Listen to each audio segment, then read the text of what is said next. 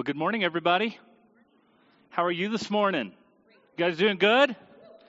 I'm doing really good. It's been a great morning. I'm looking forward to getting into the Word of God. Uh, the title of the sermon today is called In Every Detail. And, and it's really interesting. Mark will tell you this what happens sometimes, we literally plan out our year of what we're going to preach on, how we're going to do this in advance. I, I would say that what what we're doing in Ezra right now was probably last September, October, somewhere around there when we completed what our schedule was going to be. Had no idea. And the irony of it is, we've never preached from this before since I've been here. I've been here 19 years. We've never preached in this section of Scripture of Ezra, Nehemiah, and Esther. And in the entire time that we've been here, how ironic is that we have a pandemic, right? That takes us out of church for a short period of time, and then we get to come back. And isn't that the message of Ezra? Ezra is we get to come back after being in exile. The only time that we're preaching on Ezra the entire time I've been uh, pastor here is when we have broken away, and there's absolutely no way I could have known that back in September of last year.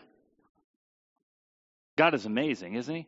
And we're going to see a lot of that today. That's, that's the cool part. It's not even part of my sermon. I just thought of that sitting down over there. And I was like, dang, God, you were in the middle of all of this. And me and Mark get to see this all the time. Little things like that, or, or songs that the praise team does, and we haven't talked with them at all, didn't tell them what direction we're going with our sermon, and it could go a thousand different directions. You never know what happens with us. Being in our minds is a scary place.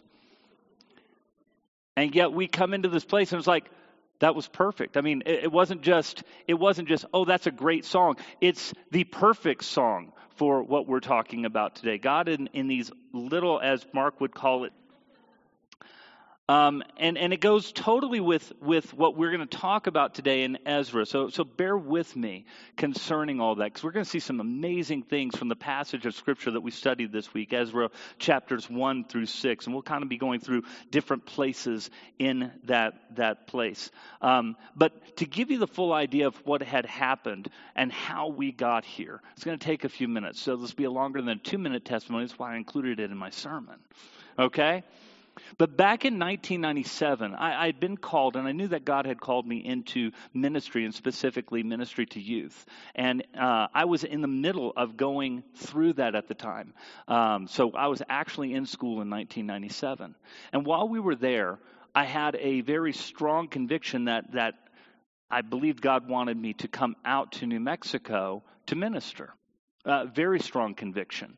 Now, to understand my past, I moved around a lot when I was uh, a youth. I, I moved from uh, about 10 different places by the time I was 19 years old, and all in different states. So I'm in, one state to another to another. And New Mexico happened to be one of those states that I came to during my high school years. And I believed that after I came to know Christ at 19 years old, after all that moving around was done, one of the things that, that in my spirit I just couldn't handle was the I don't know, the Bible Belt culture, the cultural Christianity, the idea that everybody's a Christian whether they're a Christian or not. It it just didn't sit well with me. And it was hard for me to, to be in a place like that. And I, am not criticizing the Bible Belt and I'm not criticizing the other. It's just a cultural uh, landscape that was very unfamiliar. And in all of my moves, one of the things that stood out to me was that when I lived out in New Mexico, I didn't have a Christian witness for Christ. And almost every place else that I went, some I can remember somebody witnessing to me in some form or fashion, taking me and my family to church or giving me a card. But when we lived in Santa Fe, that didn't happen, not once. And for some reason that stuck out, stuck out in my mind. And I thought, God, does that mean you're calling me over to a place like, like this? Because there's a starker contrast, and it's something that, that I'm praying about and, and I want to be able to check out. So in 1997, we were blessed with a bonus from Bank of America. I was working for Bank of America, it was Nations Bank at the time. And we were blessed with the bonus, $1,500. And so Shannon and I rented a car and drove out here in 1997 while I was in college. And we prayed over three cities. We drove and prayed for Albuquerque, we prayed for Santa Fe, we prayed for Taos. Only three cities we prayed for in all of, in all of New Mexico. Went up to Colorado Springs after that. And then because we had a friend who had recently graduated and got uh, hired in, in one of the many ministries that are up in the Colorado Springs area, and then drove back home. And I was still in college, still going to get my youth ministry degree, and continue to pray that God would open that door for me. Well, two years went by. We still felt the conviction that God would have us to go there. Got my uh, got my uh, degree. It's in my office, and it's 1999. Okay, so I celebrated like Prince told us to. Um, some of you got that joke, and some of you that was way over your head. Anyway, so um, so 1999 happens. I get my degree, and a week after I get my degree, we find out that my wife is pregnant with Victoria. And I believe that God did not want me to go through two major life changes at the same time. It's a major life change to have your first child. Maybe, you know, after three or four or six or ten, you know, having a child is not that big of a deal to walk through, but this was number one. And so I wanted to honor my family, and so I, I, made a commitment that I was not going to go seek out ministry until I had been a father for at least six months so as to not have too many major changes happen at the same time. After six months period of time, uh, the searching process happened in earnest. And I started trying to look in New Mexico within the denomination that I had graduated from, which was a Christian and Missionary Alliance background. And they had um, really covered their youth ministry need. In general, youth ministry has a lot of positions open in a lot of different places. But because they had focused on that in their denomination, I ran into the same problem many of you run into when you get your college degree. They want you to have experience with that college degree. How am I going to get experience if you're not going to hire me? But you needed a degree in order for me to hire you but i need the it's the same thing in ministry the same thing. I just want to let you know that. At least it was for me. And it was un- unexpected because there were supposedly so many openings for something like this. And so we looked throughout the uh, um, we looked throughout the christian missionary alliance to see if there were places that was open to having a youth ministry. You want to know the irony of the christian missionary alliance they had churches in every state in the nation except one. Can you guess the one that they didn't have it? New Mexico. They thought it was a foreign country. No, I'm just kidding. I don't know. Um, but they did. They had it in every place but New Mexico.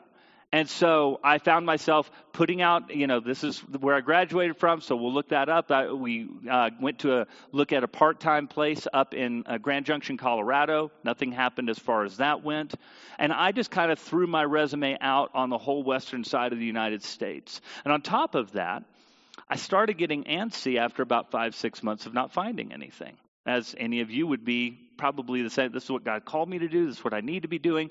And so I started looking for similar denominations, you know, conservative Christian denominations that, that would have the same type of doctrinal views that, that I believe that the Bible says and puts forth. And I started going cross denominationally to a lot of different places, all over the western side of the United States except for California because I didn't want earthquakes, just being honest.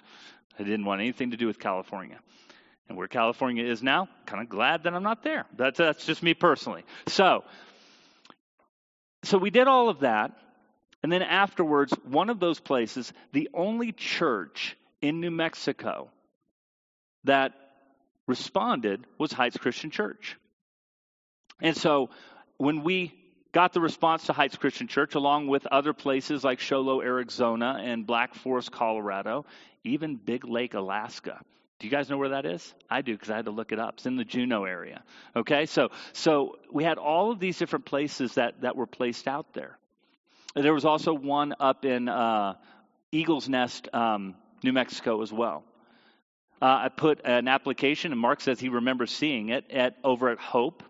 I also put an application down at the ranches, uh, but and we got interviews at the ranches, but they said that you could only have two kids. And I was like, well, you're not going to tell me how many kids God's going to have us to have. I mean, if we have 12, then we have 12. But I understand why they need it, but it was not, it was something that kind of said, no, that's probably not for us. So I love the thing that, that Heights had. Heights was committed to youth ministry because they said they wanted me to sign a five year contract if I got hired. Secondly, they sent out a doctrinal questionnaire to make sure our views lined up. I really respected that. Only a couple of churches did that. This one and the one uh, in Black Forest, Colorado. Black Forest, Colorado, I got down to one of six before I was cut. And then I called down here because I was had heard that I was down to one out of three, and I called a man named Don Dewberry. Uh, some of you are actually from his church. Well, the the Algrams are not here today, but the Algrams actually came from the Belen church because Don Dewberry, who was here as an elder, became pastor down there in Belen. Um, and he was the one who was on the hiring committee and my contact person. And so I called him up and I asked if I was still uh, in consideration for that. And he told me, Well, yeah, I am. I've been narrowed down one to two. I would find out two years later, had I not called, he would not have called me back and I would have been narrowed down one to two.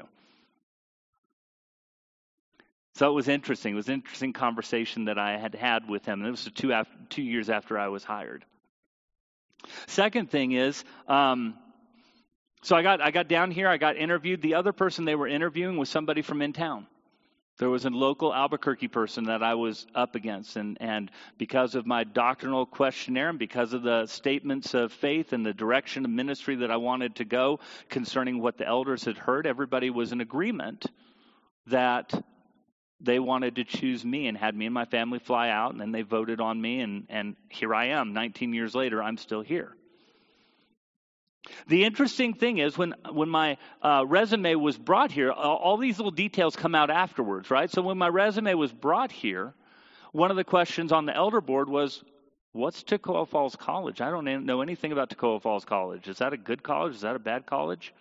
Well, it turns out that the pastor who was interim, uh, who was interim pastor, who would be pastoring for 10 years here, Pastor Don Kimbrough, just happened to go to this same college for one semester back in the 1950s.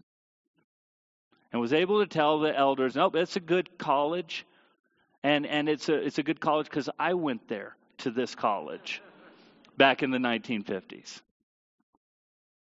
On top of that, I would find out. Now, you have to remember, back when we're looking 2000 2001 we take for granted the internet but the internet was a very new creation at the time. So when you were online you were cutting edge just being online 20 years ago okay?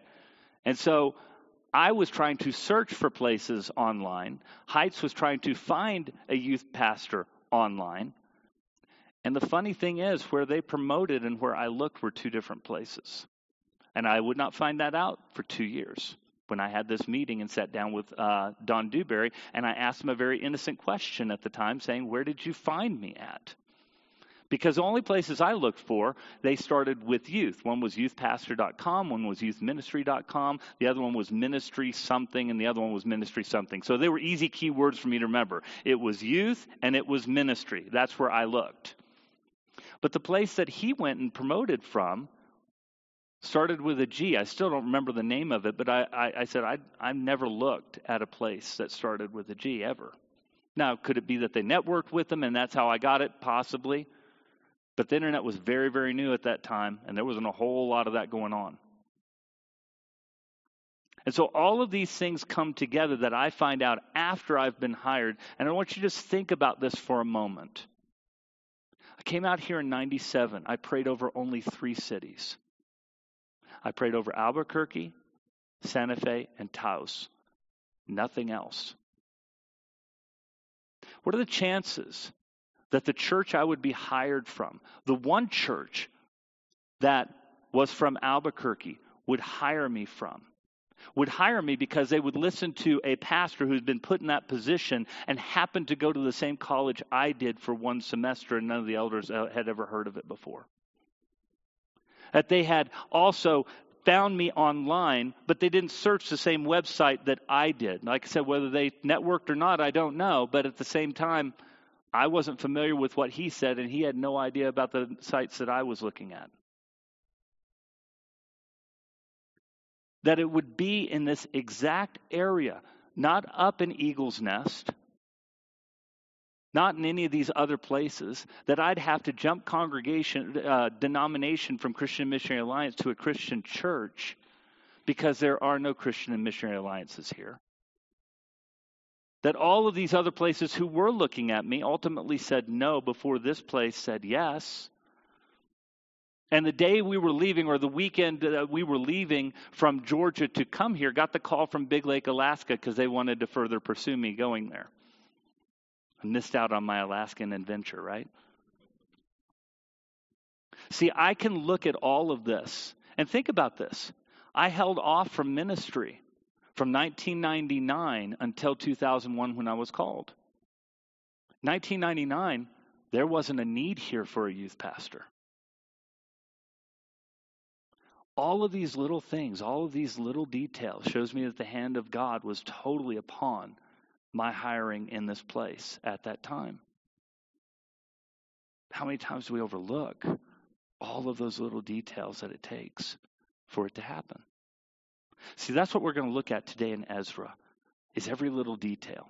Now, Mark did such a great job in the setup last week, and he talked about uh, the, this section of Scripture. And we're going to take a look a, a little bit deeper at some specific areas of Scripture. Going to go over the same story that Mark had talked about, about how they were in exile, how they were being brought back, how they got to start building on the temple.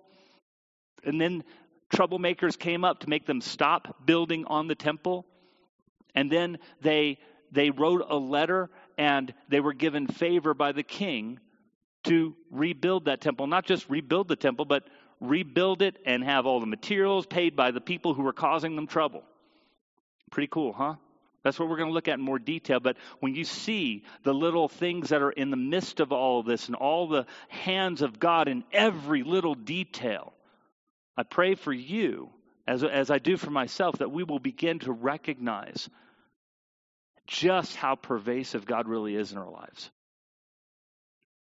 Ezra chapter 1 and verse 1. In the first year of Cyrus, king of Persia, in order to fulfill the word of the Lord spoken by Jeremiah, the Lord moved the heart of Cyrus, king of Persia, to make a proclamation throughout his realm and to put it into writing. And basically, that proclamation was I'm going to let the Jews go back and build a temple you know? And we'll read that proclamation in whole uh, a little bit later. And they begin to do that, and they get excited because now they are back. They get to worship. They've had much worse time than we have with COVID. You know, they've been gone 70 years from their place of worship. It's been destroyed by God, and now they get a chance to rebuild the place that the, this is the place where God's name is supposed to be, right? And so now they're looking forward to the opportunity of worshiping God in a way they haven't been able to worship in a generation. An entire generation hasn't been able to worship. And so we look at Ezra chapter 3, and they start the building, and it's really awesome because they are so excited. And it says, verse 10 chapter 3 when the builders laid the foundation of the temple of the lord the priests in their vestments when with trumpets and the levites and the sons of asaph with cymbals took their places to praise the lord as prescribed by david king of israel. And with praise and thanksgiving they sang to the lord he is good. His love to israel endures forever. And all the people gave a great shout of praise to the lord because the foundation of the house of the lord was laid but many of the older priests and Levites and family heads who had seen the former temple wept aloud when they saw the foundation of this temple being laid, while many others shouted for joy. And no one could distinguish the sound of the shouts of joy from the sound of weeping because the people made so much noise and the sound was heard far away. The weeping was for a number of different reasons. One, relief that they are finally getting to see this temple being rebuilt. And they were also weeping. We see when we look at Haggai, when we look at the prophet Haggai, that, that they were worried about how small it was in comparison to the ornate temple that Solomon had before. And so you have this combination of feelings, but at the same time, they are so excited because they finally get to worship God in spirit and truth again. They finally get to worship where God said, This is where my name will be. And they've been gone for 70 years. And they're excited. I think we get a little bit of that right now. How many of you were excited to come back to church? Seriously. It's like, I'm back. Woo! Yes, some of you who are online, you may not be there, but when you get here, it's going to be like, I'm back. I'm so happy. I'm here. Yes, I'm so sick of being at home. Okay? That's what you're going to do. I'm just saying. All right? And, and they get to get that. And they start building on it. They don't get it finished. They get the foundations laid, and then troublemakers start coming up. And those troublemakers say, you know what, those Jews, don't you know about those Jews? They write to the king, they say, don't you know about those Jews? They caused all types of trouble. You don't want them finishing this temple. Not at all. You don't want them doing anything without our help. And so an order is given to cease and desist. Sounds kind of familiar, doesn't it? You can't you can't worship. Can't no more building. That's done. It's over with. And this break would be about 17 years period of time. And during the 17 year period of time, they would build on their houses and they would have other things go on. And Haggai would encourage the people at some point saying, Hey, you've built on your houses. You need to be focused back on the worship of the Lord and his temple. And so the leaders write down a letter pleading with the king saying, Hey, we were given a command by your king, Cyrus, in the past that we could build this temple.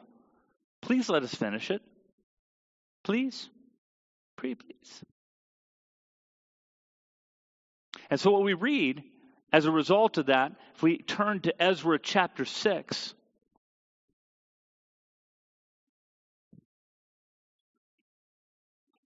reading the first 12 verses, we see the decree of King Darius.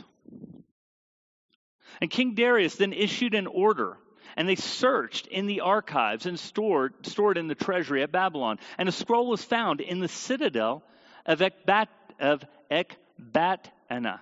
Ekbatana, wow. In the province of Media. And this was written on it Memorandum. In the first year of King Cyrus, the king issued a decree concerning the temple of God in Jerusalem. Let the temple be rebuilt as a place to present sacrifices, and let its foundations be laid. It is to be 90 feet high and 90 feet wide, with three courses of large stones and one, and one of timbers. The costs are to be paid by the royal treasury. Also, the gold and silver articles of the house of God, which Nebuchadnezzar took from the temple of Jerusalem and brought to Babylon, are to be returned to their places in the temple in Jerusalem, and they are to be deposited in the house of God. And then, Tati, and then and now then, Tatnai, governor of Trans Euphrates, and Shethar, Bonzeni, and you, their fellow officials of that province, stay away from there. Do not interfere with the work on this temple of God. Let the governor of the Jews and the Jewish elders rebuild this house of God on its site. Moreover, I hereby decree that you are to do for these elders of the Jews in the construction of this house of God the expenses of these men are to be fully paid out of the royal treasury from the revenues of the Trans Euphrates, so that the work will not stop. Whatever is needed young bulls, rams, male lambs for burnt offerings to the God of heaven, and wheat, salt, wine, and oil, as requested by the priests in Jerusalem, must be given to them daily without fail, so that they may offer sacrifices pleasing to the God of heaven and pray for the well being of the king and his sons. Furthermore, I decree that if anyone changes this edict, a beam is to be pulled from his house, and he's to be lifted up and impaled on it. And for this crime, his house is to be made a pile of rubble. May God, who has caused his name to dwell there, overthrow any king or people who lifts his hand to change this decree or to destroy this temple in Jerusalem. I, Darius, have decreed it. Let it be carried out with diligence. Man, what a letter to get back, right? I mean, that's not, that's not just an emphatic yes, right? There's emphatic yes, and then there's, we're going to take a beam from your house and impale you on it if you try to stop this. That, okay. what can I do for you? Okay, so that's, that's kind of what, what it is, right? That's a pretty strong. What happened? Because these troublemakers appealed to the king, right? And the king said, Stop, agreed with everything that they had said. Yes, I know about the history of the Jews. That's a terrible thing. What happened? We're going to look at these very verses of Scripture we've just talked about in a whole different light in just a few minutes when we look that God is in every detail that is there. So, going back to Ezra chapter 1 and verse 1, we actually see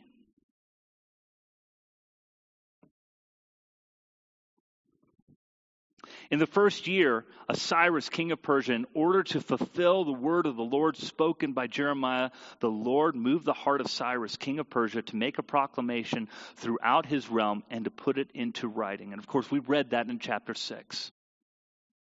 There are two prophecies in this one path, this one verse of Scripture that is fulfilled through this.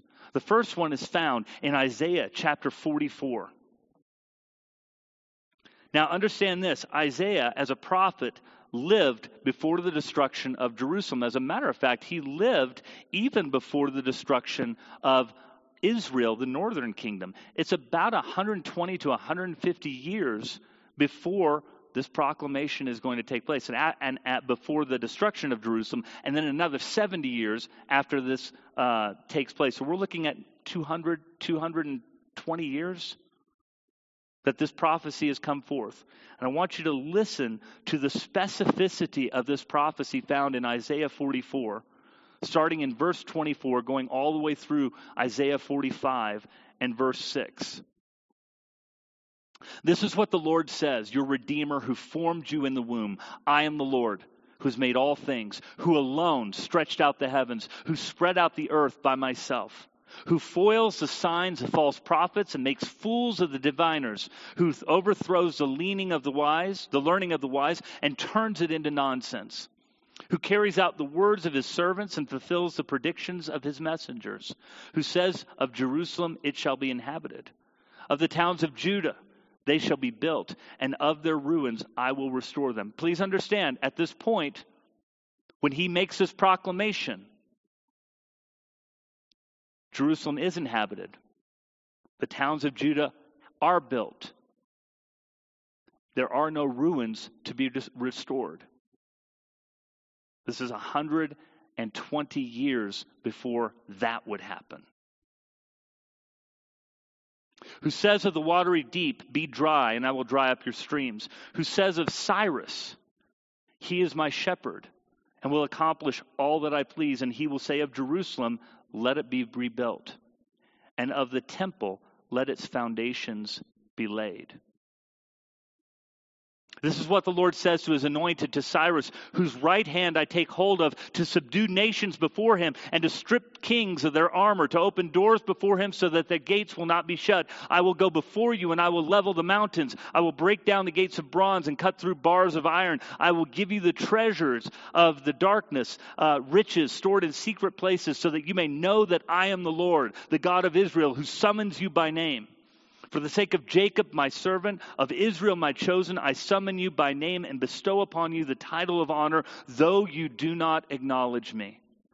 I am the Lord, and there is no other. Apart from me, there is no God. I will strengthen you, though you have not acknowledged me, so that from the rising of the sun to the place of its setting, men may know that there is none besides me. I am the Lord, and there is no other. Wow. Did you catch all of that? This is 200 years before it happened. When he makes this prophecy, it probably sounds like nonsense to people. What are you talking about, Isaiah? The, how, the towns aren't being destroyed, but he had already prophesied that Babylon was going to come in and destroy all that. And so he's telling them ahead of time. And we know that this is the mouth of God. And he says exactly who it is my servant Cyrus. Not just my servant Cyrus. Some interesting things about this passage of Scripture. He says the foundations will be laid. Inside that, that decree, what does it say? The foundations will be laid. On top of that, when we read in chapter 3, when the foundations are laid, everybody's so happy, right? And then the trouble comes, right? And they stop building. It's interesting. He gives a decree that the temple's to be built, but only the foundations are laid during Cyrus being king. Such a small detail. And yet it's right there in Isaiah. And it's right there in Ezra. Because Cyrus isn't the king who ultimately says, let's get the temple rebuilt again. It's Darius later on because he had to search the archives of the previous king. How interesting, right? And yet God gets it right on every detail. Every little detail is correct. Not just of Cyrus, but his character. though Cyrus doesn't acknowledge me. Cyrus wasn't a believer in Yahweh. And God said, I'm going to cause this to happen, not because of Cyrus, not because his name will be made great. I'll make his name great, so my name is made great, so everybody knows that it's God who's orchestrating this. All that from verse 1. Dude, that's crazy. And then we look and he, he talks about uh, Jeremiah and the prophecy that they were going to be gone for 70 years. And that's found in Jeremiah chapter 25. And verses 8 through 14 says this so I want you to hear the context of this passage. Therefore, the Lord Almighty says, Because you have not listened to my words. Remember, Jeremiah is a prophet at the time of the destruction of Jerusalem. So this is around 590, 586, somewhere around that area where this prophecy is being said. Therefore, the Lord Almighty says, Because you've not listened to my words, I will summon all the peoples of the north and my servant Nebuchadnezzar, king of Babylon. Notice how he just calls them by name, right? These are my servants. I don't care if they're pagan kings, I will use them to my purpose declares the Lord, and I will bring them against this land and its inhabitants and against all the surrounding nations, and I will completely destroy them and make them an object of horror and scorn and everlasting ruin. And I will banish them from them the sounds of joy and gladness, the voices of the bride and the bridegroom, the sound of millstones and the light of the lamp. And this whole country will become a desolate wasteland. And these nations will serve the king of Babylon 70 years. But when the 70 years are fulfilled, I will punish the king of Babylon and his nation and the land of the Babylonians for their guilt, declares the Lord, and will make it desolate forever. I will bring upon that land all the things I've spoken against it, all that's written in this book and prophesied by Jeremiah against all the nations, and they themselves will be enslaved by many nations and great kings, and I will repay them according to their deeds and the work of their hands. So the 70 years starts with Babylon, right? But Babylon's going to be overthrown. And they're going to be punished. And that's when freedom's going to happen. And you'll notice they're not let out of Babylonian captivity by Babylon. It's Medes and Persians that do it. Exactly as God has said after 70 years. And Babylon is no more because it's been overtaken and overthrown exactly as God has said.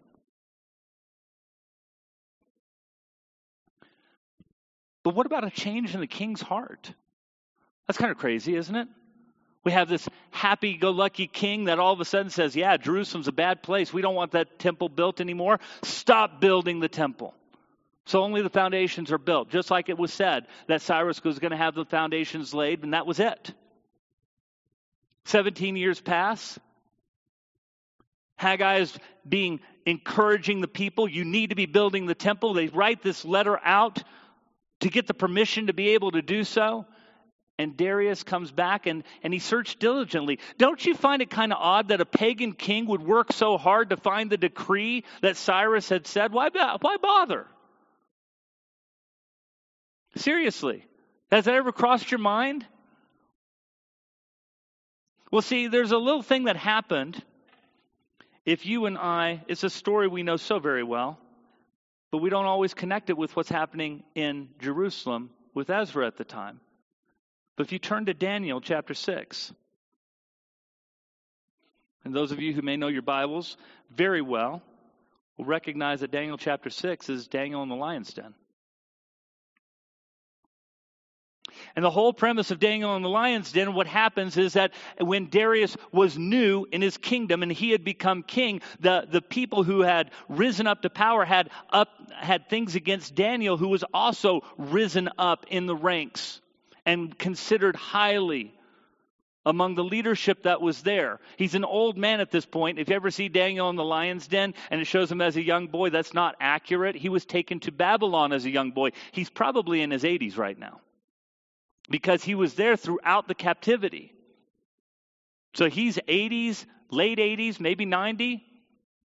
So Daniel in the lion's den, man, is even more impressive when you think you throw an 80 year old out to the lions. Yeah, they're going to fare real good against the lion, right? A young man has a chance, but old man ain't got no chance whatsoever. And so Daniel in the lion's den takes place because the people ha- who are against Daniel says he always prays to a God. So here's what we're going to do. King, every, put it down that everybody should pray to you and you alone. That's it. Well, Daniel didn't do that. And because he wasn't, he was thrown into the lion's den. And listen to what it says afterwards. In verse 25, obviously, if you know Daniel in the lion's den, he's not touched. He comes out, "O King, live forever." They, he threw them in. He threw him in there reluctantly. Didn't want to do it, but it was the law of the land, and he didn't want to lose the, the favor of all the people. So he obeyed, and God showed himself real. And so read verse 25. It says, Then King Darius wrote to all peoples, nations, and men of every language throughout the land.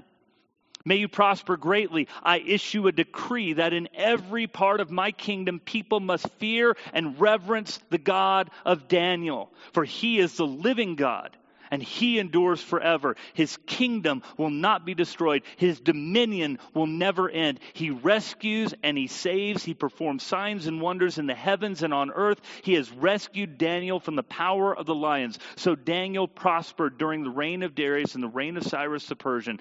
Think about that for a moment.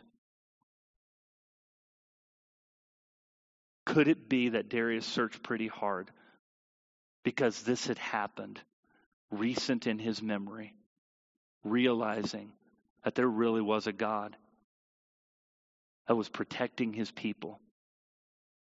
And where he wouldn't look otherwise, he's now seen the power of this God. And so, what would you do if you had witnessed a miracle like Darius did?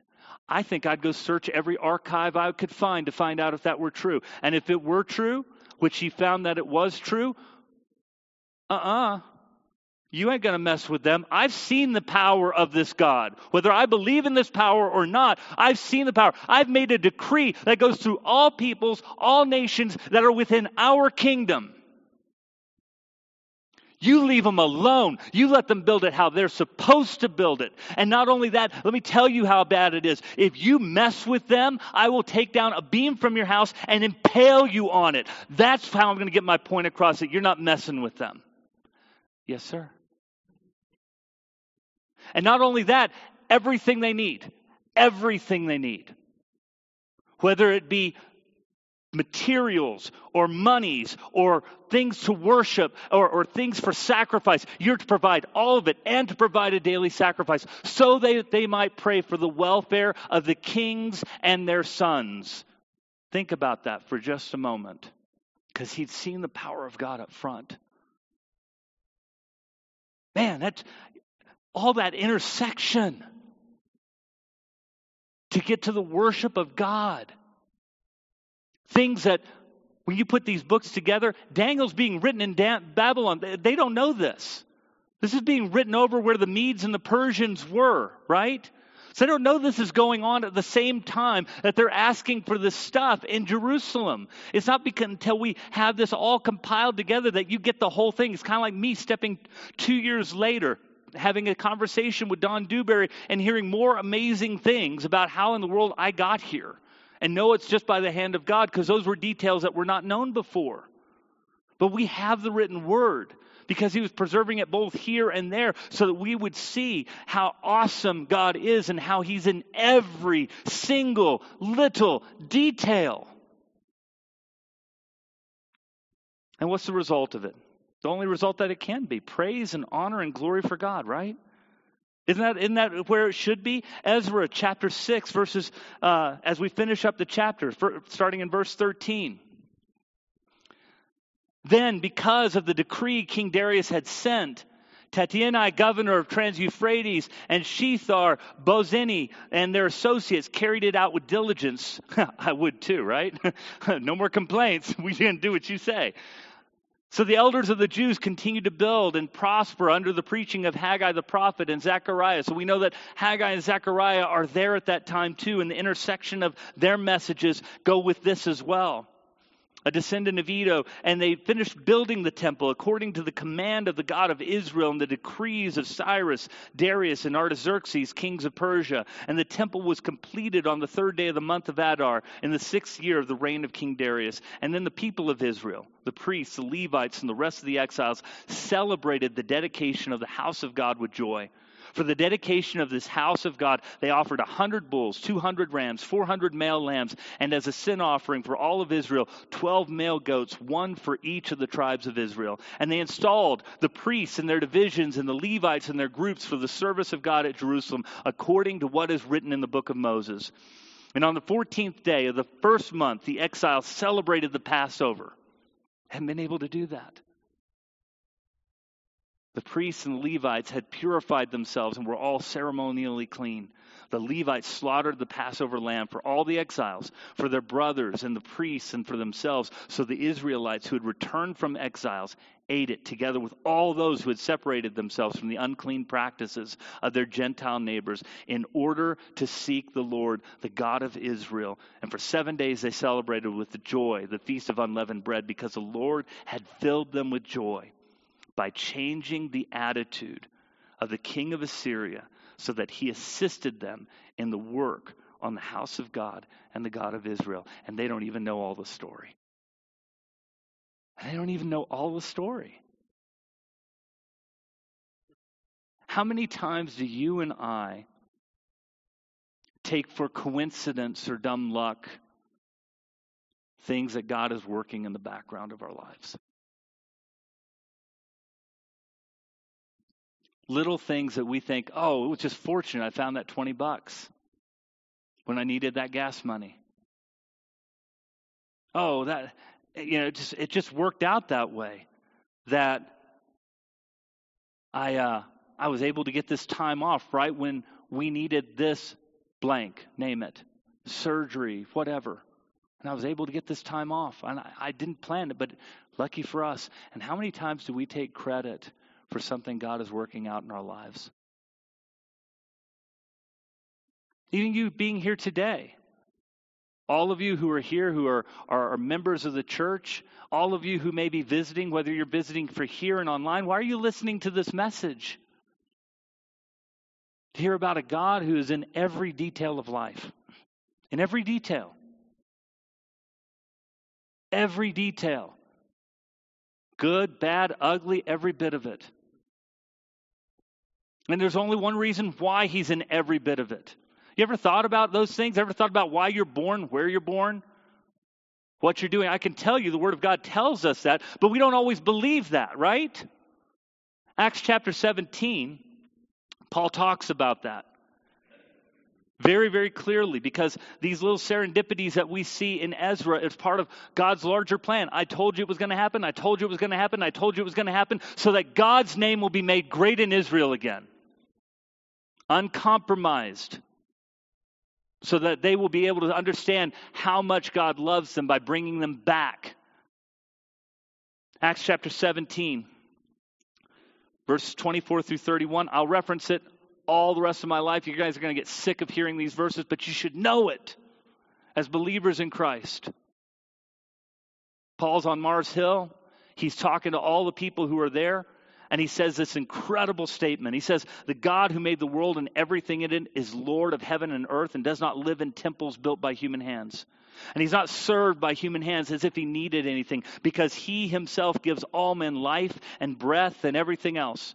And from one man he made every nation of men, that they should inhabit the whole earth. And he determined the time set for them and the exact places where they should live. And God did this so that men would seek him and perhaps reach out for him and find him, though he's not far from each one of us. For in him we live and move and have our being, as some of our own as some of your own poets have said, we are his offspring. Therefore, since we're God's offspring, we should not think that the divine being is like gold or silver or stone, an image made by man's design and skill. In the past, God overlooked such ignorance, but now he commands all people everywhere to repent. For he has set a day when he will judge the world with justice by the man he's appointed, and he's given proof to this of to all men by raising him from the dead. You know why you're at Heights Christian Church today? You know why you're watching online today? You know why you were born in the country you were born in. You know why you were born in the family that you were born in, no matter how great or dysfunctional they are.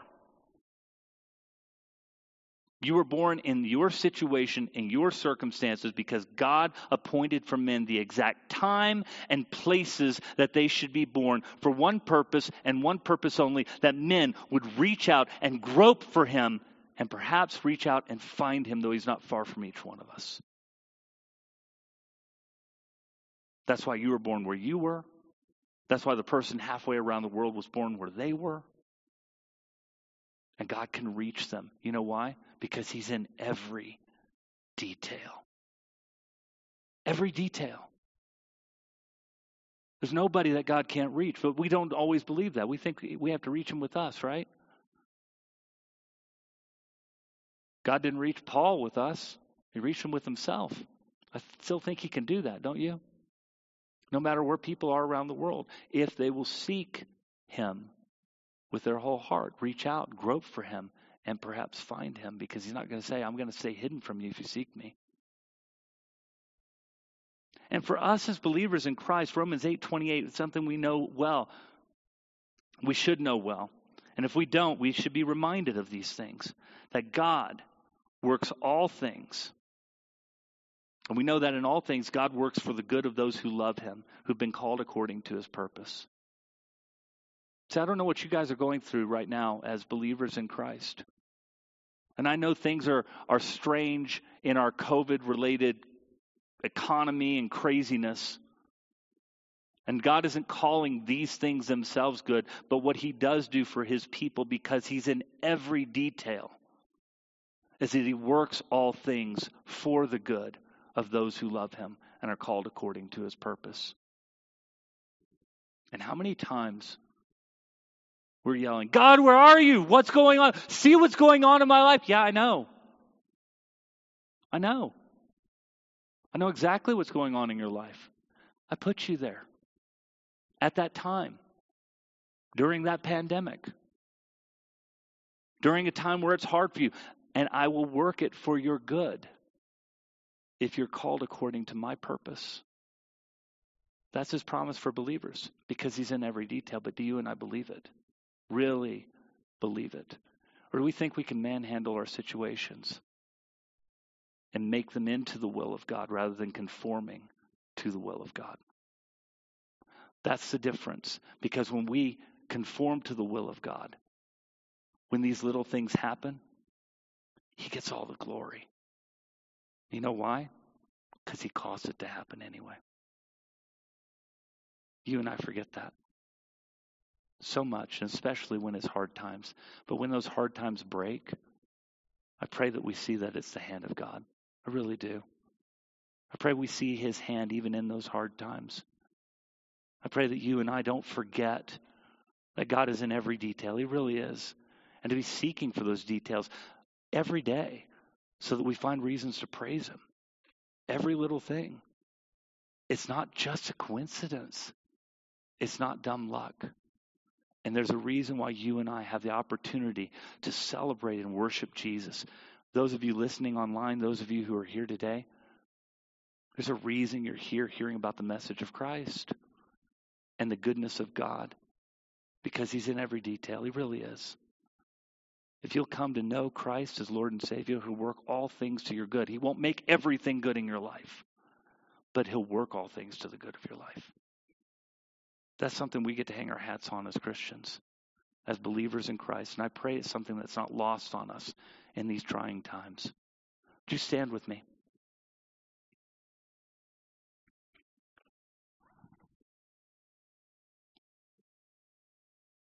Man, six chapters of Ezra. I don't know. It got more glorious for me. It was like, that's awesome, man. That's awesome. It was like boring at first. You're reading all the, there's these bowls that are going back to Jerusalem, and yeah, there's priests going back, but this is all preparation. 70 years of exile, 220 years of prophecy.